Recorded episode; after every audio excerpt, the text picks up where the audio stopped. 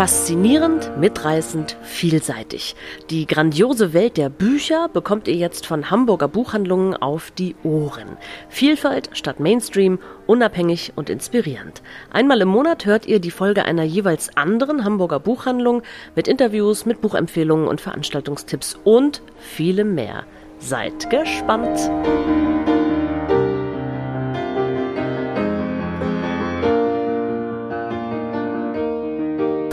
Hallo, liebe Zuhörerinnen des Podcasts Hörstoff der Hamburger Buchhandlung, unser tolles Gemeinschaftsprojekt. Und ich sage Hallo an mein Lieblingsteam der Buchhandlung Christiansen oder fünf Personen aus dem Team der Buchhandlung Christiansen. Nicht alle da, das würde den Rahmen etwas sprengen. Aber wir fünf haben uns heute hier zusammengesetzt und wollen das tun, was wir am liebsten tun, nämlich über Bücher sprechen. Und da haben wir Sigrid Lemke, Hallo. Hallo Sigrid und Sibylle Kramer. Hallo. Und Nicole Christiansen. Zum ersten Mal. und ich bin auch da. Susanne Siesegger und natürlich mein Kollege Andreas Ma. Guten Tag. Wir haben die Frühjahrsneuerscheinungen für euch gewälzt, gelesen und Lieblingsbücher auserkoren, obwohl ich finde es wie immer sehr schwierig, weil es ist einfach eine Natur der Sache im Buchhandel, dass es einfach immer viel zu viele tolle Bücher gibt. Mhm. Es ist halt eine Auswahl. Es unsere ist eine Auswahl. Auswahl. Unsere Auswahl. Auslese. Und die stellen wir euch heute vor, aber nicht allein. Wir haben uns Unterstützung geholt. Die Unterstützung haben wir uns von Menschen geholt, die die gleiche Liebhaberei haben, das Lesen, nämlich unsere Kunden. Die Kunden unserer Buchhandlung, drei haben sich bereit erklärt, auch ihr jeweiliges Lieblingsbuch vorzustellen. Und das ist richtig schön geworden. Ja, und darum wünsche ich uns und euch jetzt mal viel Spaß und wir steigen ein mit dem ersten Lieblingsbuch, das uns Sigrid vorstellen wird. Was hat dich begeistert? Mich hat wieder einmal begeistert der Roman von oder ein Roman von Christine Bilkau. Das ist jetzt ihr dritter Roman und ich finde, sie wird eigentlich immer besser. Dieser heißt jetzt Nebenan und spielt am Nordostseekanal. Ähm, in einer kleinen Stadt und in einem kleinen Dorf und wir lernen Julia kennen, die so Ende 30 ist, mit ihrem Freund gerade dorthin gezogen ist, anfängt sich im Dorf einzuleben und eigentlich komplett damit beschäftigt ist, dass sie ein Kind bekommen möchte, aber es klappt mit der Schwangerschaft nicht, also sie versucht verschiedene Methoden. Sie hat nebenbei dann aber auch noch so einen kleinen Keramikladen aufgemacht, wo sie sich fürchtet, dass Kunden womöglich hineinkommen könnten, weil sie viel lieber online verkauft und zwischendurch sich ähm, bei YouTube irgendwelche Filme über glückliche Familien anguckt, weil das eben ihr Thema ist. Die zweite Frau, die wir näher kennenlernen, ist Astrid, Anfang 60, Ärztin in der nächsten Kleinstadt die kann so leicht nichts mehr erschüttern, hat man den Eindruck, und die lebt ein, ein ganz ruhiges und gesetteltes Leben. Julia stellt eines Tages fest, dass sie ihre Nachbarn schon lange nicht mehr gesehen hat. Sie sind ja relativ frisch hingezogen, das heißt, sie haben nicht so viel Kontakt, aber, aber dass sie die so gar nicht sieht, naja, aber es sind noch Weihnachtsferien, also von daher denkt sie sich, sie werden schon zurückkommen. Eines Tages sieht sie dann einen kleinen Jungen auf dem Grundstück, der offensichtlich die Töchter der Familie sucht, aber auch nichts weiß und sie fängt dann an rumzufragen. Es schleicht sich so langsam so ein gewisses Unwohlsein ein. Mhm. Man, man weiß nicht so richtig, was könnte da passieren. Bei Astrid, der Ärztin, schleicht sich auch ein Unwohlsein ein, aber aus ganz anderem Grund. Sie kriegt nämlich plötzlich immer bitterböse Briefe, die ihre äh, Assistentin in der Praxis erst ihr vorenthält, weil sie sie nicht beunruhigen will, aber da ist offensichtlich jemand richtig sauer. Und so gibt es noch verschiedene Personen in dem Dorf, wo sich was verändert, wo so kleine Brüche auftreten. Und das fand ich hochspannend, ganz genau beobachtet, ganz, sie ist ganz nah an ihren Personen und dadurch sind auch wir ganz nah an diesem Kanal, an den Menschen, die dort leben. Und das macht wirklich eine gewisse Spannung aus und es ist manchmal auch anrührend, manchmal auch ein bisschen komisch in der Skurrilität, aber immer so ein kleines Unwohlsein verspürt man beim Lesen dann. Mhm. Großartig. Und ist es ein Krimi, Nein. Nein, kein Krimi, überhaupt nicht. Und was ist dann das Unwohlsein? Ähm, Lieber nicht verraten? Hm, ja, das kann ich dir so nicht sagen. Das muss man schon beim Lesen. Und es ist so ein bisschen, manchmal hat man doch einfach so ein Gefühl, irgendwas ist jetzt anders, irgendwas stimmt nicht. Irgendwie gerät mein Leben gerade so ein bisschen in eine andere Richtung. Man kann es aber in dem Moment gar nicht benennen. Und so geht es den mhm. Personen auch. Mhm. Hm, hört sich gut an. Ich finde ja auch bei, äh, bei der Frau Wilkau, die schafft es wirklich, also die, was du gesagt hast, diese, diese Personenbeschreibung, ne? also die sind so real, so aus dem, aus dem Leben gegriffen. Also du denkst so, ja, die kenne ich. Mhm. Also, ja, so ganz so, gewöhnliche mhm. Menschen sind es. Ja, also, ne, also wie gesagt, eine, eine, Verkäuferin, die äh, Angst vor den Kunden hat ja. äh, und die lieber online verkauft. Also, na klar, es ist überspitzt formuliert, Sie aber. Ist ja aber, Künstlerin, Keramikerin. Ja, aber ja, genau, gen, genau das finde ich, ist, das macht das aus. Mhm. Das kann die wirklich ganz, ganz hervorragend. Ja, ja finde ich auch. Ja. Mhm. So die Brüche im Leben. Also in den ersten beiden Romanen von ihr, Die Glücklichen und Eine Liebe in Gedanken ja auch schon so, dass das immer so einen, einen ganz klaren Bezug zum Leben und ja, aber auch zur Veränderung und zum, wie geht's weiter. Ja. Mhm. Und bei der Liebe in Gedanken, da habe ich so beeindruckt, dass es so ein stilles Geheimnis war, was sich tatsächlich über das ganze Leben hinweggezogen hat. Ne? Es war ja so ein Paar, was nicht zusammenkam ja. und was sich aber bis zum Lebensende auch nicht losgelassen war. Großartig. Ich bin gespannt auf das. Ich kann es euch nur ans Herz legen. Christine Bilkau, nebenan, bei Luchterhand erschienen und kostet 22 Euro. Ja, Sibylle, ja, schon geht's weiter mit äh, dem Roman, den ich vorstelle. Und zwar ist das von Katharina Adler der Roman Igelhaut. Es ist ihr zweiter Roman. Den ersten Roman, den haben einige Kolleginnen gelesen. Der erste Roman von ihr war nämlich Ida. Ida, Ein tolles genau. Buch. Und ja. äh, den habe ich leider nicht gelesen. Musst du nachholen. Gibt es ja als Taschenbuch. Oder? Genau, du hast keinen Urlaub, kannst du mitnehmen. Genau, und äh, wo ich jetzt den zweiten Roman von ihr so toll fand, werde ich den ersten natürlich auch mal lesen. Also in Katharina Adlers Roman geht es um eine Schreinerin namens Igelhaut, die im Hinterhof eines Münchner Mietshauses eine Holzwerkstatt hat. Und also es hört sich erstmal nicht so spektakulär an und es ist auch wirklich eher so dieser Mikrokosmos Nachbarschaft. Also die ganzen Bewohner äh, des Mietshauses defilieren sozusagen im Hinterhof gerne mal vorbei an ihrer Werkstatt, an ihrer Holzwerkstatt und kommen mit ihren großen und kleinen Problemen bei ihr vorbei. Und man kennt sich in dem Haus. Das ist äh, das Schöne. Man wohnt da schon relativ lange miteinander und es gibt unangenehme Zeitgenossen in diesem Haus. Es gibt einen Nachbarn, eine Familie, wo der Familienvater die Frau schlägt und das kriegt man durch die dünnen Wände dann mit. Und es gibt eine Nachbarin, die krank ist und es gibt eine verkappte Autorin, die im Dachgeschoss wohnt und also es sind alles äh, ganz besondere Menschen und unsere Romanheldin hat ein ganz großes Herz und sie hat einen Hund namens Kanzlerin, der kein Fleisch mag. Das ist irgendwie auch sehr lustig. Ja, die Igelhaut das ist eine mit Ecken und Kanten, die sich für die Schwächen der anderen einsetzt und notfalls auch mal ein blaues Auge riskiert. Wortwörtlich oder im es übertragenen ist, äh, Sinne? Nicht nur im übertragenen Sinne. Sie ist einfach total sympathisch. Also ein weibliches Raubein. Wie alt ist die? Ich würde mal sagen, so geschätzt vielleicht so um die 40. Mhm. Und also wirklich so harte Schale, weicher Kern. Und sprachlich ist es zum Teil sehr witzig, aber nicht nur. Man kann es gar nicht unbedingt so in eine bestimmte Kategorie, finde ich, reinpacken. Mhm. Und es hat einen besonderen Sound. Es geht auch zum Teil um die, um ihre Eltern. Die sind geschieden und die tauchen da immer mal wieder auf und beschäftigen ihre Tochter sozusagen. Ja, das sind skurrile Typen, muss man wirklich sagen. Ich würde jetzt mal, damit man das so ein bisschen einordnen kann, die Sprache würde ich jetzt gerne noch mal ganz kurz was, zwei, drei Sätze hier vorlesen. Und zwar, die Igelhaut wusste noch, wie sie schreiben lernte. Da hatte der Vater ihr erklärt, ihr Name, das sei ein versehrter Igel, ein armer Igel, dem ein Stachel ausgerissen worden sei. Das war ihr als klein Mädchen schrecklich vorgekommen. Bis heute hatte sie einen gewissen Respekt vor ihrem Namen. An guten Tagen brachte eine Igelhaut etwas Widerständiges, ja Rebellisches mit sich. An schlechten fühlte sie sich darunter, als sei ihr tatsächlich ein Stachel ausgerissen worden. Das, finde ich, zeigt schon mal so ein bisschen, wie das Buch geschrieben ist und wer die Igelhaut ist.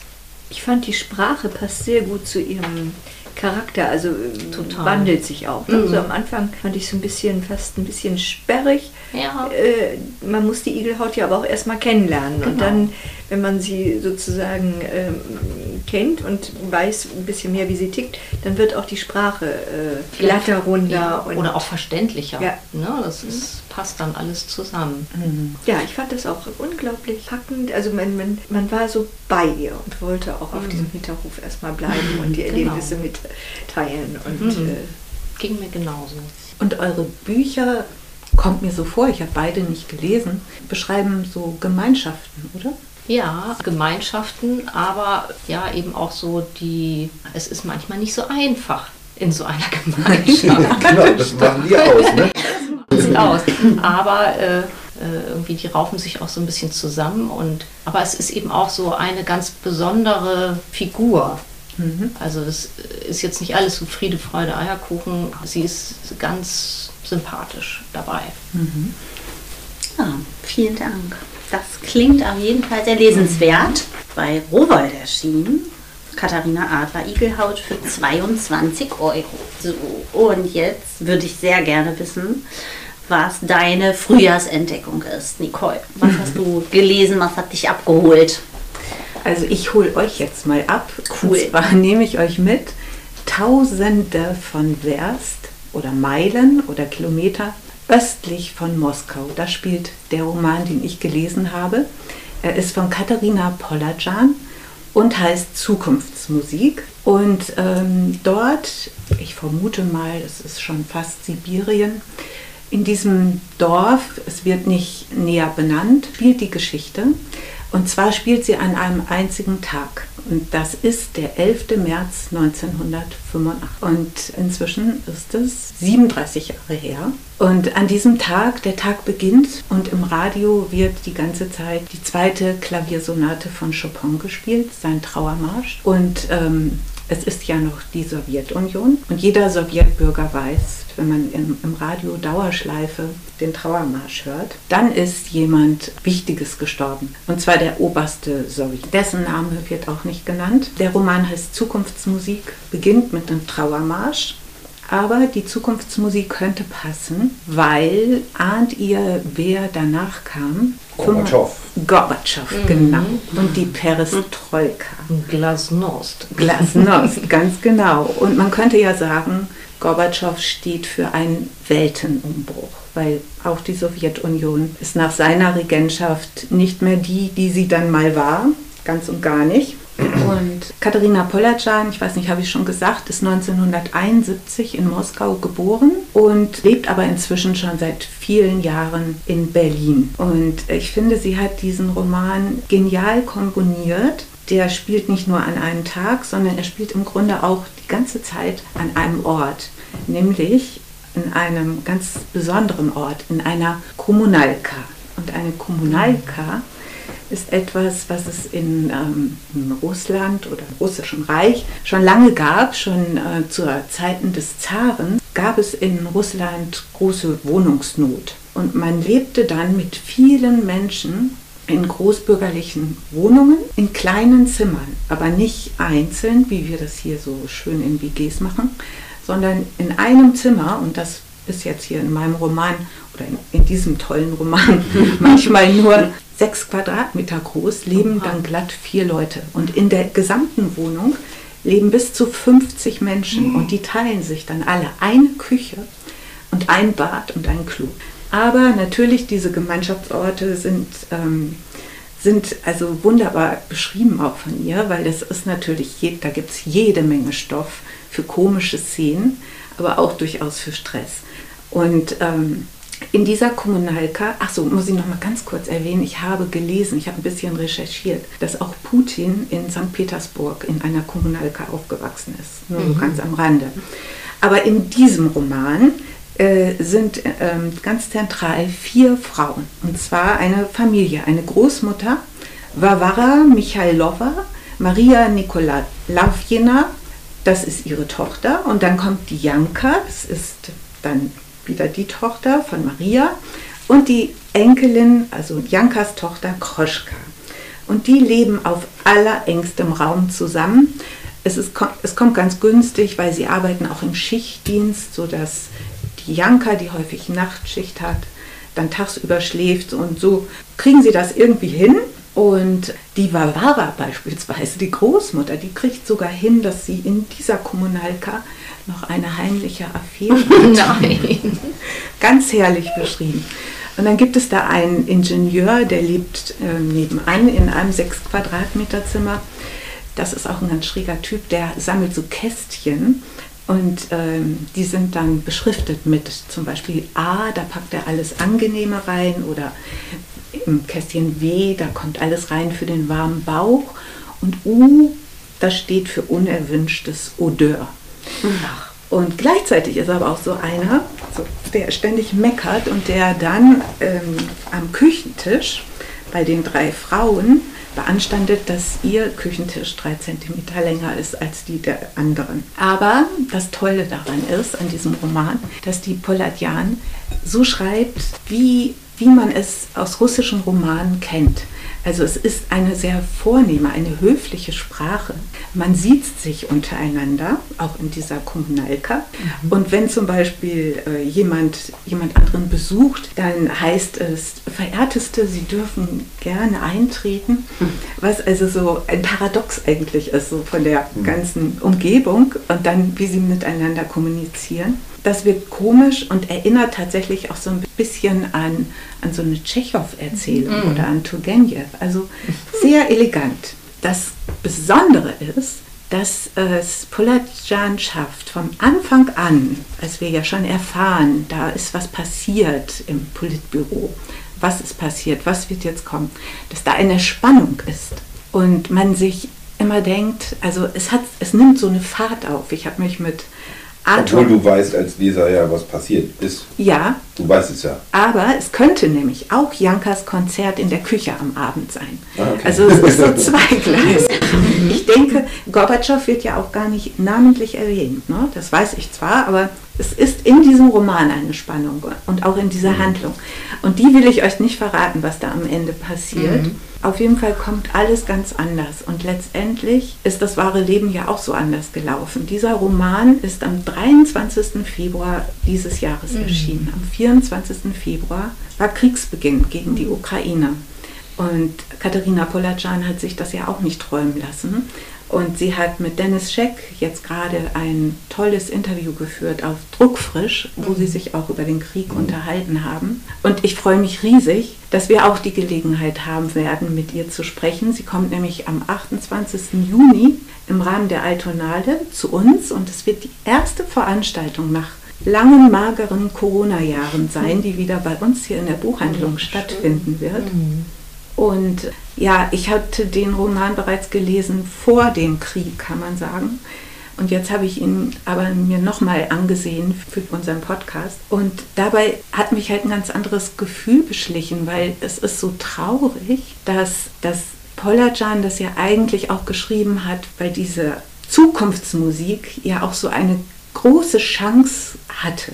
Und dass das jetzt so in Schutt und Asche liegt tatsächlich. Und trotzdem finde ich, ist es so wichtig, das so in dieser, dieser Komplexität auch zu, zu sehen und zu erkennen. Darum ist das für mich ein ganz wichtiges Buch. Mhm. Klingt toll. Mhm. Vielen Dank. Katharina Polaccan ist bei S. Fischer erschienen und kostet 22 Euro und ist natürlich bei uns in der Buchhandlung vorrätig. Und passend zum Thema Osteuropa würde ich jetzt rüber switchen zu unserem lieben Kunden Peter Strux. Der hat nämlich das Buch von Christiane Hoffmann gelesen. Alles, was wir nicht erinnern. Darüber spreche ich jetzt mal mit ihm. So, jetzt habe ich hier als Gast Peter W. Strux, einen sehr lieben Kunden unserer Buchhandlung. Welches Buch hat dich jetzt im Frühjahr besonders begeistert oder fasziniert? Ja, erstmal herzlichen Dank für die nette Begrüßung. Mich hat begeistert, mich hat gepackt das Buch von Christiane Hoffmann, was im CH Beck Verlag erschienen ist, nämlich Alles, was wir nicht erinnern, zu Fuß auf dem Fluchtweg meines Vaters. Ich finde, das ist ein sehr persönliches Buch über Flucht und über die Heimat, über die Schrecken des Krieges und über das, was wir bzw. unsere Vorfahren noch verdrängt haben, um zu überleben. Ich glaube, dieses Buch ist unter anderem eine ganz persönliche Aufarbeitung der eigenen Familiengeschichte. Mhm. Die Journalistin Christiane Hoffmann hat es geschrieben und war dafür auch für den Sachbuchpreis der Leipziger Buchmesse nominiert. Ähm, worum geht es in dem Buch? Also Christiane Hoffmanns Vater floh Anfang 1945, da war der so ungefähr neun Jahre alt, mit seiner Mutter, mit der Großmutter und mit einem Onkel aus Rosenthal in Schlesien. Und das Besondere daran ist wohl, der Vater erinnert sich nicht an seine ersten neun Kinderjahre. Das scheint so, als wäre es ausgelöscht. Mhm. Alles vor der Flucht. Genau. Und von daher ist so seine Herkunft in Anführungsstrichen im Dunkeln versunken oder verschwunden. Und Christiane Hoffmann macht sich also 75 Jahre später auf den Weg und geht genau dieselben 550 Kilometer. Und im Buch schreibt sie zu Fuß, Fragezeichen, zu Fuß. Allein, allein. Und diese Fragen begegnen ihr immer wieder öfter unterwegs. Und ich glaube, sie tritt sowas wie ein Erbe an, denn sie geht den Fluchtweg des Vaters nach Westen nochmal nach und nimmt Abschied von diesem Rosental, wo der Vater geboren ist und die ersten neun Jahre verbracht hat. Sie nimmt also den Abschied, den ihre Vorfahren so nie nehmen konnten. Mhm. Genau, Was für ein Projekt. Sie geht diesen Weg nach und sie kämpft sich auch durch diesen Weg, nämlich durch Hagelstürme, durch Regen, durch sumpfige Wälder. Ist sie zur gleichen Zeit, also Januar bis März, sie, gegangen? Sie ist auch im Januar gegangen. Wow. Und sie bangt auch zwischendurch immer wieder, dass der Akku ihres Handys in der Dunkelheit durchhält mhm. bis zum nächsten Dorf, mhm. weil sie sich dann auch manchmal verläuft oder verrennt oder glaubt, sie kommt über diesen Weg dorthin. Mhm.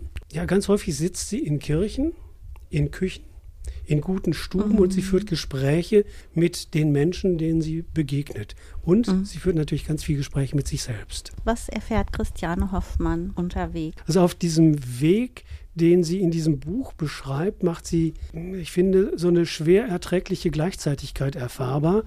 Und das macht sich deutlich in Fragen wie, was ist, wenn wir uns irren? Und nicht merken, dass nichts vorbei ist und sie gerade dabei sind, den nächsten Krieg vorzubereiten, wenn unter der Asche immer noch die Glut glimmt, in die sie jetzt hineinblasen, als müsse man sich vor nichts fürchten und auch nicht vor dem Feuer. Das war auch dann so meine Begegnung mit diesem Buch. Also ich hatte dieses Buch gesehen hier in der Buchhandlung und habe es gekauft und mitgenommen und es lag auf einem Stapel ungelesener Bücher ganz oben und ich zögerte, ich, ich weiß gar nicht warum, ich zögerte einfach dieses mhm. Buch zu nehmen und zu lesen und das dann doch genommen habe und angefangen habe zu lesen, hat mich das sehr ergriffen, gepackt. Und nach zwei Tagen kam die für mich oder für uns alle erschreckende Nachricht, Krieg in der Ukraine. Und mhm. an einem der Folgetage musste ich über Berlin fahren, über den Hauptbahnhof, und dort begegnete ich dann den ersten geflüchteten Menschen, Frauen und Kindern, und zwar nicht nur zwei, drei, fünf, sondern hunderte. Und dieses Präsentsein war wie für mich wie so in, in, in eine andere Zeit zurückversetzt zu werden ja. oder in eine andere Zeit zu stecken. Und parallel habe ich gemerkt, ich bin doch jetzt hier, im Hier und mhm. Jetzt. Offensichtlich ein Buch, was dich sehr beschäftigt hat. Was ist dein Fazit? Mein persönliches Fazit ist, es ist ein sehr, sehr lesenswertes Buch mit einer guten Reflexion über den Krieg, über die Entwurzelung und über die Frage, was ist Heimat. Und es ist eigentlich auch eine Aufarbeitungsform von Traumaerlebnissen unserer Vorgangsgenerationen, die ihre traumatischen Geschichten, Erlebnisse an uns weitergegeben hat. Mhm. Also ein hochaktuelles Buch. Vielen Dank, lieber Peter, dass du uns dieses Buch so nahe gebracht hast, dass jetzt bestimmt viele Lust haben, es zu lesen und eventuell sogar Lust haben, zur Lesung zu kommen am 19. Juni. Die wird in der Christianskirche stattfinden im Rahmen der Literaturaltjournale. Da freuen wir uns sehr drauf und da wirst du bestimmt auch ähm, unser Gast sein, oder? Mit Sicherheit, weil das reizt mich doch sehr, mhm. vielleicht das eine oder andere was ich vielleicht überlesen habe oder was ich mhm. noch nicht weiß, dann da auch zu erfahren. Danke dir nochmal herzlich, dass du unser Gast warst hier bei Hörstoff. Ja, danke, dass ich hier sein durfte. Alles Gute und tschüss. Danke, tschüss. So, ich möchte mein Lieblingsbuch des Frühjahrs vorstellen. Also bei mir ist es immer, immer, immer wieder Ann Tyler. Bei mir auch. Ach, siehst du? Ann Tyler, wer sie nicht kennt, ist eine inzwischen 80-jährige große amerikanische Gegenwartsautorin, die Beziehungen, Familien beschreibt, die 1964 ihren ersten Roman veröffentlicht hat und ist in Deutschland ja so in den 80ern bekannter geworden mhm. durch die Romane Reisen des Mr. Leary und mhm. Dinner im Heimweh-Restaurant. Sie lebt in Baltimore, Maryland. Ich glaube, so ganz zurückgezogen. Sie gibt auch keine Interviews. Ich glaube, sie trägt immer weiß. Ich stelle sie mir so vor, sie hat so, so einen grauen Pagenschnitt und ist eine schlanke, feine Dame. Ich, ja, ich stelle sie mir immer so in weicher Wolle gekleidet vor. Mit also einem Schultertuch sitzt sie da an ihrem Schreibtisch und guckt aus dem Fenster. Ich glaube, sie schreibt auch bestimmt mit der Hand. Aber okay, das führt jetzt zu weit. Ann Tyler, der neue Roman heißt Eine gemeinsame Sache. Der sieht zunächst mal schon wunderschön aus. Ich zeige ihn euch mal. Mhm. Oh, ist der schön. es ist in, komplett in Leinen gebunden, dieses Buch. Und hat ein äh, Muster aus vier Ecken drauf, was so ein bisschen wie eine Patchwork-Decke aussieht. Mhm. Oder wie Elmer der Oder? Elefant. Ja, ein bisschen wie bei Elmer der Elefant, das stimmt. Und es passt auch, weil es ja um Familie geht und Beziehung, Verflechtung, Verwobenheiten, der heißt allerdings, also im Englischen heißt, hat es nichts mit Patchwork zu tun, sondern, mhm. also nichts mit Decken und Stoffen, sondern er heißt French Braid. Wie wir alle wissen, heißt es französischer Zopf. Nee? So. natürlich. Und auch ein Zopf ist natürlich ein Gebilde, was äh, verwoben ist und verflochten ist und zusammengebunden und vielleicht, wo sich auch mal das ein oder andere wieder löst. Ja, also fand ich auch eine, ein sehr schöner englischer Titel. Lange Rede, weil man eigentlich zu den Inhalten immer gar nicht so viel sagen muss, finde ich. Mache ich aber jetzt trotzdem. Also ihre Themen sind eben immer Familien und deren Beziehungen zueinander, ähm, wie die sich entwickeln, wie sie sich auch über die Generationen entwickeln. Und hier in diesem Buch steigen wir ein 2010 und befinden uns am Bahnhof in Philadelphia. Und da steht ein junges Paar, Serena und James und die haben jetzt gerade den ersten Besuch bei den Schwiegereltern sozusagen absolviert und zwar waren sie bei James Eltern zu Hause an einem Sonntag und Serena wurde vorgestellt und es gab ihm ein Familienessen. Naja, und jetzt stehen sie eben so am Bahnhof und das wird so ein bisschen besprochen und sie sind sich nicht so ganz eins. Und dann sagt Serena, ach, ich glaube, da vorne steht mein Cousin Nicolas. Ein, der muss, also die, dieses Paar befindet sich so in seinen 20ern und der Nikolas scheint etwas älter zu sein, mit Aktenkoffer. Und äh, James sagt, ja, wie, äh, dein Cousin, warum erkennst du den nicht? Du bist doch Familie. Ja, bei uns ist das nicht so, Familie, wir sind uns nicht so nah, wir kennen uns nicht so gut ach, ich weiß gar nicht, wann ich den das letzte Mal gesehen habe. Wir sehen uns immer nur so auf Hochzeiten. Naja, und dann wird eben, äh, kommt das Thema eben schon so ein bisschen zutage. Also was ist Familie oder wie ist, wie unterschiedlich kann das sein? Und James hat natürlich die tolle große Familie und dann gibt es eben auch so einen leichten Konkurrenzkampf. Und dann bricht es aber an der Stelle ab und dann springen wir zurück und zwar nach 1959 zu den Großeltern von Serena. Mhm. Das ist dann das Ehepaar Garrett. Robin und Mercy. Und in den 1950er Jahren haben die eben drei Kinder. Eines davon wird dann die Mutter sein von Serena und diese, ja, und dann wird eben die Ann Tyler guckt so mit ganz viel Genauigkeit und Liebe zu ihren Figuren auf diese Familie und beschreibt eben so Alltagssituationen, auch so kleine Enttäuschungen oder Erwartungen, die die alle aneinander haben, die dann ähm, ja oft natürlich nicht erfüllt werden oder Gespräche, die geführt werden oder auch nicht geführt werden oder die ja mit Missverständnissen enden und äh, wir wissen ja, dass am Ende die Familie eben so dastehen wird, dass sie sich nicht sehr nah sind. Aber wie es dazu kommt, ist dann eben die, ist die Handlung dieses Buches. Und zwar nicht jetzt so, dass äh, wir die ganze Zeit dabei sind, sondern sie springt immer mal in die in unterschiedliche Jahre rein. Also am Anfang ist es ja 1959 und dann ähm, geht es mal zehn Jahre weiter, mal 20 und ähm, wir gucken immer in das Leben der Kinder dieses Paares und dann eben auch der Enkelkinder. Und ganz am Schluss sind wir dann fast in der Jetztzeit auch einmal angelangt bei 2020. Äh, also das ist einfach ganz große Erzählkunst und ich habe das in einem Rutsch gelesen, weil es einfach toll ist, toll geschrieben ist und um, unbedingt gelesen werden muss. Hm. Ja. Werde ich auch. Das ist bei Kein und Aber erschienen und kostet 26 Euro. Und Susi, sag mal, hast du alle Entteilers gelesen? Ja, ich glaube schon. Ja, also das war auch sehr süß. Das habe ich nämlich, äh, das stand auf meinem Geburtstagstisch jetzt drauf. Sigrid, das hast du mir damit hingestellt, ne? Weil nee, du weißt, wie sehr ich die liebe. Das war aber ich. Das warst du, Nicole. ja, da hingelegt. Kein Streit jetzt. Also, so, so es freut auch lustig, Nein, dass wir das jetzt drauf freut mich natürlich besonders, dass ihr beide an mich gedacht habt. Ich glaube, mhm. es kann auch sein, dass es lag und ich habe es dann hochgestellt. Das kann dass sein, es ja. irgendwie so auf dem Tisch mhm. sich schon befand. Ja, mhm. genau. Dann ja. haben wir den gleichen Gedanken. Ja, den gleichen Gedanken. Das sehr aufmerksam. Aber was ich dich noch fragen wollte, äh, gibt es ein Lieblingsbuch von N. Tyler für dich? Eins, jetzt ist es gerade dieses natürlich, ah, ja. weil die Figuren, die ich habe die jetzt alle vor Augen, das sind jetzt alles meine ja. Freunde geworden, also die, die ich nett fand. Sehr schön fand ich eine Laune der Zeit, was auch so mhm. ähnlich komponiert ist. Ich glaube, der blaue Faden ist mein Lieblingsbuch, der leuchtend blaue Faden. Ja. Am besten mhm. gleich das ganze Paket mhm. bestellen oder kaufen. Bei uns. Und, und, noch eine Frage: Die mhm. Stroud, schreibt die so ähnlich? Das habe ich mich mal gefragt. Die liebe also, ich ja auch ja, sehr. Und die liebe ja ich auch. auch total. Ich habe, glaube ich, auch fast alles jetzt gelesen. Und die, ja, so ähnlich, aber ich finde, Elizabeth Stroud ist immer noch so ein bisschen ironischer. Mhm. Ja. So, die Figuren sind immer noch so ein bisschen kantiger so oder auch so ein bisschen, vielleicht. manchmal auch so ein bisschen, ja. Ich glaube, wer Elizabeth Stroud mag und ähm, ähm, Tyler noch nicht kennt, kann da, wird da fündig, bestimmt. Mhm.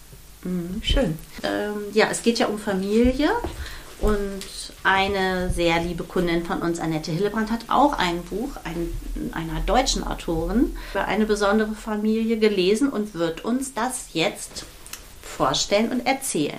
So, jetzt freue ich mich besonders auf unsere sehr liebe Kundin Annette Hillebrand.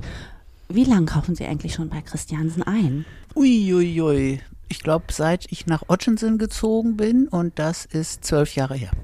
Sehr schön. Ja, daher kennen wir uns und darum freue ich mich besonders, dass Sie sich heute bereit erklärt haben, bei uns im Podcast mitzumachen und haben. Ihr neues Lieblingsbuch dieses Frühjahr ist von Bettina Flittner. Es heißt Meine Schwester und ist bei Kiepenheuer und Witsch erschienen. Was hat Ihnen denn an dem Buch so gefallen? Worum geht's? Was ist das für ein Buch? Also es gibt ganz, ganz viele Aspekte und ich glaube, was mich am meisten beeindruckt hat, ist, dass es eigentlich ein ganz furchtbar trauriges Thema ist.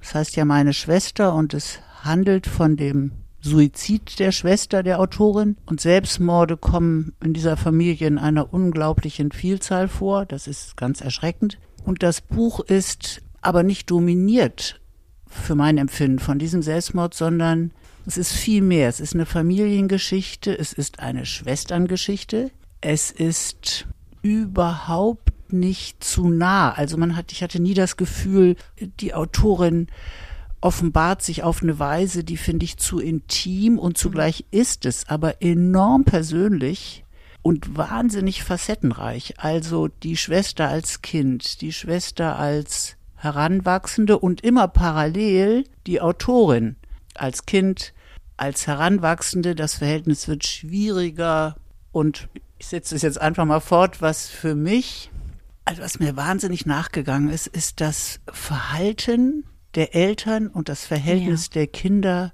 zu diesen Eltern. Mhm. Ähm, das ist ja wie ein Sittengemälde der 70er Jahre. Ja, die haben ja so eine ganz äh, bohemianhafte, verrückte Beziehung geführt. Die hatten beide ständig äh, mit Wissen des äh, jeweils anderen Geliebte. Ja, ich war aber zunehmend, muss ich gestehen, ganz ungehalten, weil ich Schockiert, dachte, ja. ja, weil ich dachte, mhm. die Eltern haben da so immer getan, da gibt es ja auch eine Szene, wo sie sagt, glauben die denn wirklich, dass wir das nicht mitbekommen ja. haben? Als sei das alles prima. Die mhm. unzähligen Geliebten des Vaters, die tauchen mhm. nicht so mit, mehrheitlich nicht mit Namen auf, aber bei ihr, Jürgen und Hermann und mhm. Rodolfo oder wie er hieß, ähm, Ricardo, also mhm. als sei das so irgendwie ganz okay, aber es ist natürlich wirklich gar nicht okay. Es nee, ist für die Eltern nicht und für die Kinder auch nicht. Ja, und ich finde, sehr berührend. Ich habe das Buch, glaube ich, in zwei Tagen mhm, gelesen. ich konnte überhaupt so. nicht aufhören. Ich mhm. dachte, bin ich jetzt Voyeuristin, dass ich ja. das immer weiter wissen will? Das war es aber nicht. Es ist finde ich exzellent erzählt, findet wunderbare Bilder, ja. viele vor allem aus der Kindheit, wie diese mhm. Mädchen die Welt um sich herum erleben, wie sie spielen, welche Rollen sie da in dem mhm. Spiel haben. Also mhm. die Schwester, die dann verstirbt, äh, die ist ja die ältere Schwester. Das fand ich wirklich exzellent. Hat sie die Bilder, meinen Sie, also sie hat ja eben diese bildhafte Sprache oder oft so tolle Metaphern. Hat sie das, weil sie selber Fotografin ist? Hat sie darum ein besonderes Gespür auch für sprachliche Bilder? Das glaube ich eigentlich nicht. Ich glaube, also ich, ich, wenn ich mich entsinne, ich weiß nicht mehr, welche Rezension es war, die ich dann danach gelesen habe, mhm. weil ich dachte, jetzt will ich aber noch mal wissen, was die, ob die anderen mhm. das auch so. Da habe ich gelesen und es schien mir ganz schlüssig. Erstaunlich, die ist Fotografin und kann so gut mhm. schreiben. Wie kann man denn so gut mhm. schreiben können, wenn man Fotografin ist? Also das heißt, und für mich war das auch so, da gibt es nicht einen ursächlichen Zusammenhang. Ja. ja. Gut hingucken, das mhm. schon, aber Interessant ist ja, und das sind ja lustig, das Buch ist ja auch lustig. Ja, man musste wirklich, mm. Die Schwester kann wahnsinnig gut imitieren. Und mhm. wie sie das schreibt, mhm. wie die Schwester bei einem großen Fest der bedeutenden Großeltern, mhm. Flittner, Pädagogen, ich habe in Tübingen studiert, bei dem ah. einen, der da in dem Buch vorkommt Aha. übrigens, mhm. mhm. ähm, und dann alle nachmacht, die ganze Festgesellschaft. Also ja. die, die Schwester war wohl eine, die wahnsinnig hingeguckt hat mhm. und das dann eben auch darstellen konnte. Aber die Autorin, die eine doch sehr bekannte Fotografin ist, offenbar nicht übermäßig. Mhm. Also da würde ich sagen, das ist eine besondere Begabung, aber auch, glaube ich, so ein Buch schreibt sich nicht mal so. Mhm. Nicht nur, weil das Thema schwer ist, sondern mhm. sie muss denke ich mir, wahnsinnig daran gefeilt haben, dass das so dicht ist. Aber sie hat, irgendwo habe ich gelesen, sie hat einfach losgeschrieben. Ich finde, das hat sie eben grandios gemacht und das ist richtig gute Kunst geworden. Und dann gibt es, finde ich, noch einen Aspekt, der, glaube ich, vermute ich mal vielen Lesern so ging, vielleicht, also mir sehr besonders, die Schuldfrage. Mhm. Also oh, ja. sie fängt ja an, ich, ich, sie bekommt diese Nachricht und dann sind wir, oder das Buch beginnt mit so einer Alltagsszene, Besuch und dann kommt mhm. dieser schreckliche Anruf. Und dann macht sie ja in Rückblenden so die Tage davor und die Beziehung, was habe ich nicht mitbekommen. Mhm. Also ich fand, das habe ich mir mal aufgeschrieben. Was hätte man wann tun müssen und hinter mhm. jedem Wort ein Fragezeichen. Mhm. Und das ist ja auch eine Art Leitmotiv des Buches. Ja. Und wie sie damit umgeht, das finde ich brillant, weil es ist nicht, ja, sie hält so einen Grad an von, ja, ich hätte manchmal länger am Telefon geduldig mhm. sein sollen. Mhm. Die hat immer so lange mit mir telefoniert, aber dann war ich aber auch irgendwie, mhm. war es auch mal leid. Und dann hat die auch noch so einen komischen Ehemann und der ist ja der, der Ehemann ist weg. Nein, der Ehemann kommt nicht gut weg. Und das ist ja auch noch mal so ein roter Faden des mhm. Buches. Das fand mhm. ich auch sehr, sehr eindrucksvoll und das bringt einen ja selber zum Nachdenken. Wie sensibel ist man denn? Kriegt man solche Signale mit? Kann man darauf immer mhm. angemessen mhm. reagieren? Ja, das Buch ist ja auch ein Buch, was ja nun leider ein sehr aktuelles Thema ist über Depressionen. Mhm. Denn in, das ist ja in der Familie in einer Weise genau. verbreitet, das ist ja geradezu grausam. Genau, wo der Vater einmal dann erleichtert sagt, zum Glück hast du es nicht. Ne, ja. Du, Bettina mehr so wie ein Stoßgebet oder auch eine Hoffnung. Äh, hoffentlich hast du das jetzt nicht auch noch. Das freut mich, dass Ihnen das auch so gut gefallen hat. Und ich glaube, das ist auch ein Buch, was man mh, mm, noch lange im Kopf behält. Unbedingt. Es ist ja, hat ja was Zeitloses. Mhm. Es ist ja eigentlich egal, ob 2010 oder 2017 das sich ereignet ja. hat. Mhm. Die Themen darin, das, die Beziehung zwischen den Kindern, den Eltern, den Großeltern, die auch hier eine ganz große Rolle ja. spielen, die sind ja ja nahezu zeitlos gültig. Und das stimmt. Ich habe es wie wahnsinnig empfohlen, rund empfohlen. Mhm. Was erstmal manche überrascht, weil sie denken, was, wovon ja. handelt das? Das wird sie jetzt mir unbedingt empfehlen. Ich gesagt, es ist viel mehr. Es ist mhm. viel mehr als genau. das. Ja, vielen Dank, Frau Hillebrand. Das hat Sehr mir viel gerne, Spaß gemacht. Ich hoffe, wir sehen uns bald in der Buchhandlung. Das ist unerlässlich, so wird es passieren. Wunderbar. Tschüss. Dankeschön.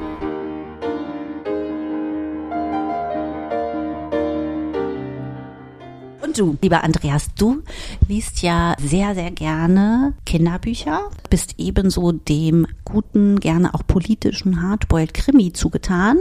Aber ja. beide Genres werden wir jetzt nicht besprechen, denn du hast ein neues Lieblingsbuch aus dem Bereich äh, Abenteuerliteratur, sage ich jetzt mal. Ja, genau. Was ist es? Das passt. Es ist aber auch genauso gut ein historischer Roman, der seinen Ursprung zumindest in Hamburg hat. Mhm. Und zwar geht es um Tobias Friedrich, äh, das ist der Autor, der bisher nur bekannt war dadurch, dass er Songtexte geschrieben hat für seine eigene Band in Berlin. Und Ja, nun hat er seinen Debütroman vorgelegt, der Flussregenpfeifer. Und es geht in diesem Roman um Oskar Speck. Das war ein Hamburger, der tatsächlich gelebt hat und der eine total verrückte Idee hatte. Der war ziemlich mittellos, also hatte wohl ein kleines Elektrounternehmen. Wo befinden wir uns zeitlich?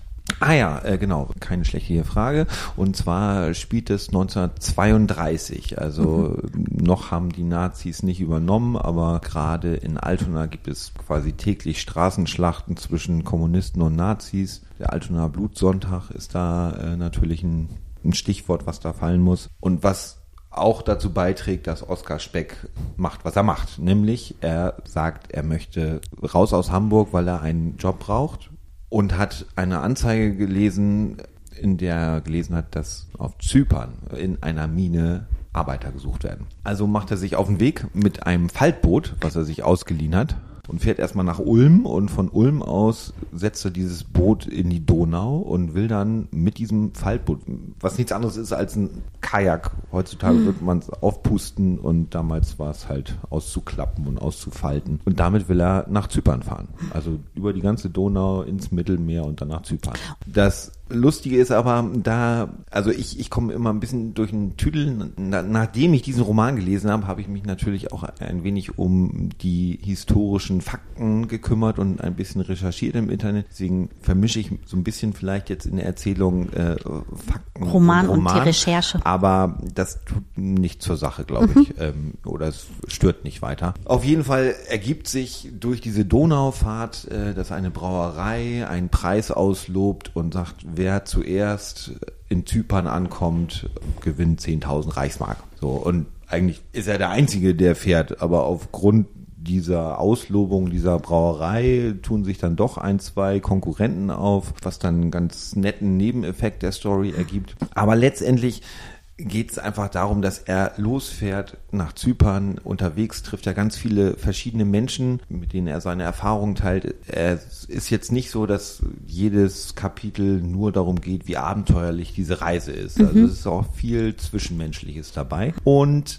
die Reise endet nicht in Zypern, sondern mhm. da will ich jetzt auch gar nicht zu viel verraten, aber diese Reise geht auf jeden Fall weiter. Letztendlich. Mit dem Boot? Mit diesem Faltboot, ja. Ich sage mhm. jetzt nur, es endet in Australien. So, und dann kann man das sich vorstellen, Das ist ein weiter Weg. Ja, genau. Das kann man, da kann man sich dann vorstellen, was für eine abenteuerliche Reise das dann werden wird. Und vor allen Dingen, dass es diese Geschichte tatsächlich gegeben hat. Also der ist tatsächlich von Ulm bis Australien innerhalb von sieben Jahren mit diesem Faltboot gefahren. Und wie gesagt, so viele mhm. Aufzeichnungen gibt es wohl auch nicht. Tobias Friedrich ist extra nach Australien gefahren, weil es dort mehr Aufzeichnungen gibt über mhm. Oskar Speck als hier der ist tatsächlich dann in Australien geblieben, hat sich da auch einen Name, Namen gemacht als äh, Opalsucher mhm. und hat damit auch, glaube ich, ganz ordentlich Geld verdient. Ist ab und zu nochmal wieder zurück nach Hamburg gekommen, äh, aber mehr oder weniger mhm. nur zu Besuch. Also ein lehrreicher und abenteuerlicher historischer Roman basierend auf einer wahren Geschichte. Das ist eine sehr gute Zusammenfassung. Mhm. Besser hätte ich es nicht sagen können. Und ich würde es einfach jedem empfehlen, der Bock auf Abenteuer hat. Danke dir sehr. Danke dir. Der Flussregenpfeifer von Tobias Friedrich ist übrigens bei Bertelsmann erschienen und ist ziemlich dickes Buch, kostet 24 Euro freuen uns heute für unseren Podcast ganz besonders einen besonderen Kunden begrüßen zu dürfen, der hier heute sein Lieblingsbuch vorstellt, nämlich Tim Grobe. Vielleicht kommt Ihnen die Stimme ein bisschen bekannt vor. Tim Grobe ist Schauspieler, Synchronsprecher, Hörspielsprecher, Hörbuchsprecher. Ähm, Habe ich noch irgendwas vergessen, Tim?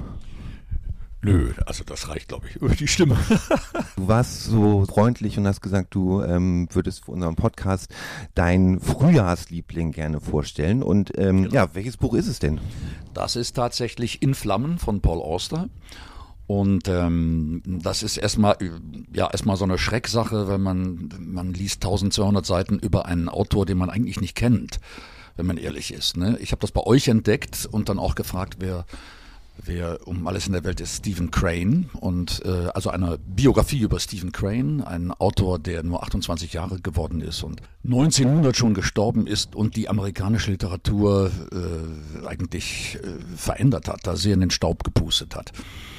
Und Ja, und alle Paul Auster-Liebhaber, wie ich zum Beispiel, kommen da natürlich mit allen Beträgen auf ihre Kosten. Also äh, Stichwort Zufall und Beschleunigung und äh, so weiter. Das ist das eine. Äh, Oster beschreibt, ich hatte, achso, vielleicht sollte ich sagen, ich hatte gedacht, oh, ich muss alles lesen, was ich von Stephen Crane äh, eigentlich äh, finden kann, was es in deutscher Übersetzung gibt, oder ich quäle mich durch die Originale. Na, Entschuldigung, nachdem du die Biografie gelesen hast? Oder Keineswegs, weil ich dachte, ich davor. muss mich vorbereiten. Ah, okay. Ja, weil ich dachte, ja. wow, 1200 Seiten über einen Schriftsteller, den ich nicht kenne, ist ein bisschen mutig. Und ich kann das, äh, wenn ich für das Buch werbe, verschenke das im Moment auch ziemlich häufig, äh, sage ich immer, du brauchst wirklich nichts darüber zu lesen. Du brauchst auch nichts zu wissen. Das macht Oster selbst. Und zwar wirklich mit einer Sorgfalt und einer, einer äh, Genauigkeit, wie Oster auch schreibt über Filme, über andere Werke, jemand, der die Autobiografien von, von Auster geliebt hat, wird sich erinnern, diese Genauigkeit, mit der er Filme beschreibt, du brauchst sie danach nicht mehr sehen. Ja. Ne? Also keine Angst davor, das Ganze ist unglaublich interessant geschrieben. Wir haben eine äh, lange und sehr genaue, sehr humorvolle Beschreibung seiner Lebensumstände und eine, eine akribisch genaue Überprüfung seiner Hauptwerke. Ne? Er hat keine besonders langen Romane geschrieben, der längste ist äh, The Red Badge of Courage, ein bisschen ungeschickt übersetzt mit die rote Tapferkeitsmedaille. Ja, wobei ich gesehen habe, hm? also ich hatte, hatte dann natürlich auch in Vorbereitung auf unser Gespräch auch nochmal ein bisschen recherchiert. Also die rote Tapferkeitsmedaille ist, ist glaube ich, jetzt die neuere Übersetzung. Das hieß auch mal das rote Siegel oder so. Also da, da mhm. gab es wohl einige Sachen, ähm, die da versucht worden sind. Warum, warum meinst du, passt es nicht? Äh, das, äh, weil ich glaube, das ist äh, es wird so ein bisschen fehlgeleitet. Die Tapferkeitsmedaille ist eine Wunde, die sich der äh, unser Held äh, selber schlägt sozusagen oder schlagen lässt. Und es ist eine Geschichte über Mut und über fehlenden Mut und die die die Notwendigkeit Angst vor dem Krieg zu haben. Ja, es ist ein Kriegsroman, der zum allerersten Mal nicht über Helden spricht und nicht über Generäle oder Leutnants und irgendwelche mit uns langweilt mit Jahreszahlen, sondern mit dem inneren Zustand eines jungen Mannes, der keine Ahnung hat, worauf er sich da einlässt und der vor dem ersten Angriff davonläuft, also fahnenflüchtig wird, sozusagen, Deserteur ist und mit diesem, mit dieser Schmach die ganze Zeit hadert und ähm, und wieder zurückläuft und dort von einem, von einem anderen Soldaten verletzt wird, aus Versehen viel eher, und ihm rinnt das Blut übers Gesicht und er kann sich dadurch als tapfer erweisen vor seinen ganzen Kameraden, dass er sagt, ich habe, äh, ich habe hier meinen Mann gestanden und dadurch völlig ausflippt und mit einer äh, kompletten Selbstüberschätzung in den Krieg rennt. Das ist eine das ist, nimmt fast vorweg m, Apokalypse Now oder sowas. Okay. Also, dass wir komplett äh, junge Menschen haben, die noch nicht mal volljährig sind, die ähm, eine Verantwortung aufgebündelt kriegen oder eine, eine, Philosophie aufgebündelt kriegen, die sie nicht, die sie nicht verwerten können und auch gar nicht und ihr Leben lang mit sich rumtragen, wie ja. diese Tapferkeitsmedaille, eine Narbe im Gesicht, im Herzen, in, in der Verletzbarkeit des Menschen. Ja. Und, und damit ist Stephen Crane, dem Ernest Hemingway weit voraus, viel, viel später natürlich. Ne? Also diese Kunst des Weglassens. Auch Red Badge of Courage ist sehr kurz. Das sind 250 Seiten, ja. glaube ich, oder so. Ne? Mhm. Und, und dann hat der, der, dieser Pendragon Verlag, glaube ich, in Bielefeld, die haben jetzt ein paar Übersetzungen der, der Erzählungen rausgebracht, was sich wirklich lohnt. Die sollte ja. man, das macht wahnsinnigen Spaß, das zu lesen. Man ist immens erstaunt, dass das äh, Auslaufen des 19. Jahrhunderts ist. Man denkt, aber das kann gar nicht wahr sein. Ja. Und wenn wir jetzt gerade Nachrichten gucken, umso mehr immer noch. Ne? Crane war auch Kriegsberichterstatter in Kuba und in Griechenland. Und das ist schon verblüffend. Es macht allerdings, es ist, warum ich dafür so werbe, ist, es macht unfasslichen Spaß, das zu lesen. Es ist unglaublich spannend. Und Oster erzählt hier wirklich wie über eine Figur bei Kafka. Das ist, die wir, die wir nie richtig, wir steigen nie richtig in den ein, betrachten ja. den immer von außen und das mit großem Humor. Und äh, alle Oster-Fans kommen völlig auf ihre Kosten. Das ist sprachlich genial, übersetzt von dem Werner Schmitz, fantastischer Übersetzer. Und ähm, äh, man kann sich das auch in Kapitel einteilen. Ich glaube, das Ganze ist unterteilt in vier oder fünf Grundkapitel. Und spannend dabei ist, wir wissen natürlich, dass er nur 28 Jahre alt geworden ist, der Stephen Crane. Genau, da, da äh, kommt die, die, das Volumen des Buches dann irgendwie nochmal zum Tragen und man fragt sich, äh, mein Gott, der muss in 30 Jahren ja wirklich unfassbar viel erlebt haben, dass Oster ja, sagt irgendwie, genau. okay, das muss ich auch so so ausweiten. Ne? Ja, ja, absolut. Ja. Spannend ist auch diese Lebensgeschichte. Also der konnte überhaupt nicht mit Geld umgehen, hat also äh, mit Verlagen verheerende Verträge gemacht, sich völlig übers Ohr hauen lassen, hat nie was verdient und wenn er was verdient hat, dann äh, völlig über seine Verhältnisse gelebt. Eine, eine Beziehung gehabt zu einer, zu einer Frau namens Cora, die und beide konnten nicht heiraten, weil die noch verheiratet war und dergleichen. Das macht alles wahnsinnigen Spaß zu lesen und es macht vor allen Dingen unglaublichen Spaß, sich mit den mit den Freunden Crane zu be, äh, beschaffen, äh, be, be, befassen, mit Joseph Conrad, mit äh, H.G. Wells, mit Henry James. Das ist so die, dieser. Die hat er alle kennengelernt. Ja. Richtig. Ja. Ne? Und alle waren völlig sich im Klaren darüber, das ist jetzt hier die Geburt der amerikanischen Literatur. Und dann stirbt dieser wunderbare Mensch, äh, dieser wunderbare Autor mit 28 Jahren im Schwarzwald in einer Lungenklinik auch ja, noch. Ja. Und also ich, wie gesagt, ich mache da, ich reiße die Fahne hoch für dieses Buch und keine Angst vor dieser, vor diesen Seiten. Das ist eine, äh, ganz im Gegenteil. Man kann das mit, es ist ganz vergnüglich, sehr kurzweilig und nicht für Literaturwissenschaftler geschrieben, überhaupt nicht. Ja. Und man muss sich nicht vorbilden. Man muss nicht sagen, hey, ich sollte schon mal vielleicht das eine oder andere gelesen haben. Aber man kriegt vorher. Lust danach, was zu lesen. Auf jeden Fall, ja, ja. Und ist dann enttäuscht, wie wenig lieferbares Material es auf Deutsch gibt im deutschen Buchhandel. Ne? Das ist also da der Appell an alle Leute, raus damit. Ne? Ja, aber ich glaube, wie du schon gesagt hast, der Pendragon Verlag äh, in Bielefeld, der ist dabei, also die haben schon einen Großteil seiner Werke inzwischen übersetzt, habe ich gestern auch nochmal nachgeschaut. Äh, und ich, ich glaube, ja, es kommen, kommen noch mehr. Ja, oh, ich genau. hoffe sehr. Ja, ja, ja, das lohnt sich sehr. Also auch die diese Erzählungen, das sind, äh, das sind absolute Feuerwerke. Crane hat einen Schiffsuntergang überlebt auf dem, vor Florida an einer Insel auf dem Weg nach Kuba, um dort als Kriegsberichterstatter äh, zu wirken. Also alleine wenn ich das sage, muss ich schon lachen, weil ja. das ist so viele Zufälle ja. auf einmal. Und überlebt diese, einer von vieren, nee, also es sind einer von dreien, muss man sagen und 30 Stunden überleben diese, diese vier Männer in einem, in einem kleinen Rettungsboot und, und versuchen an die Küste wiederzukommen.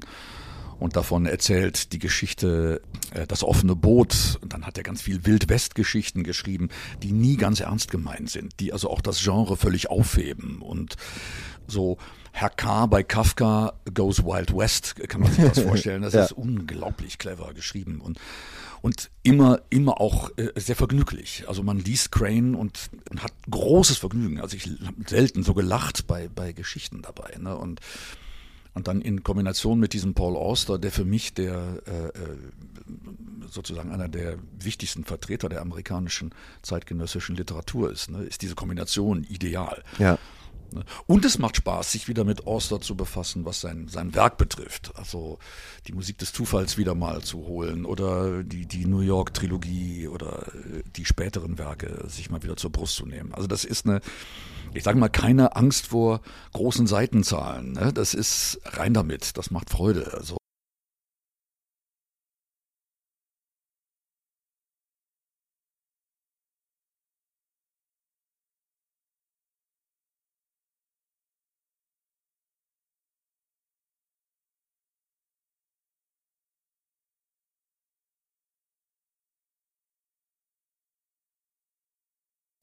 auf jeden Fall. Also, hey, der Frühling ist gerettet. Na, super.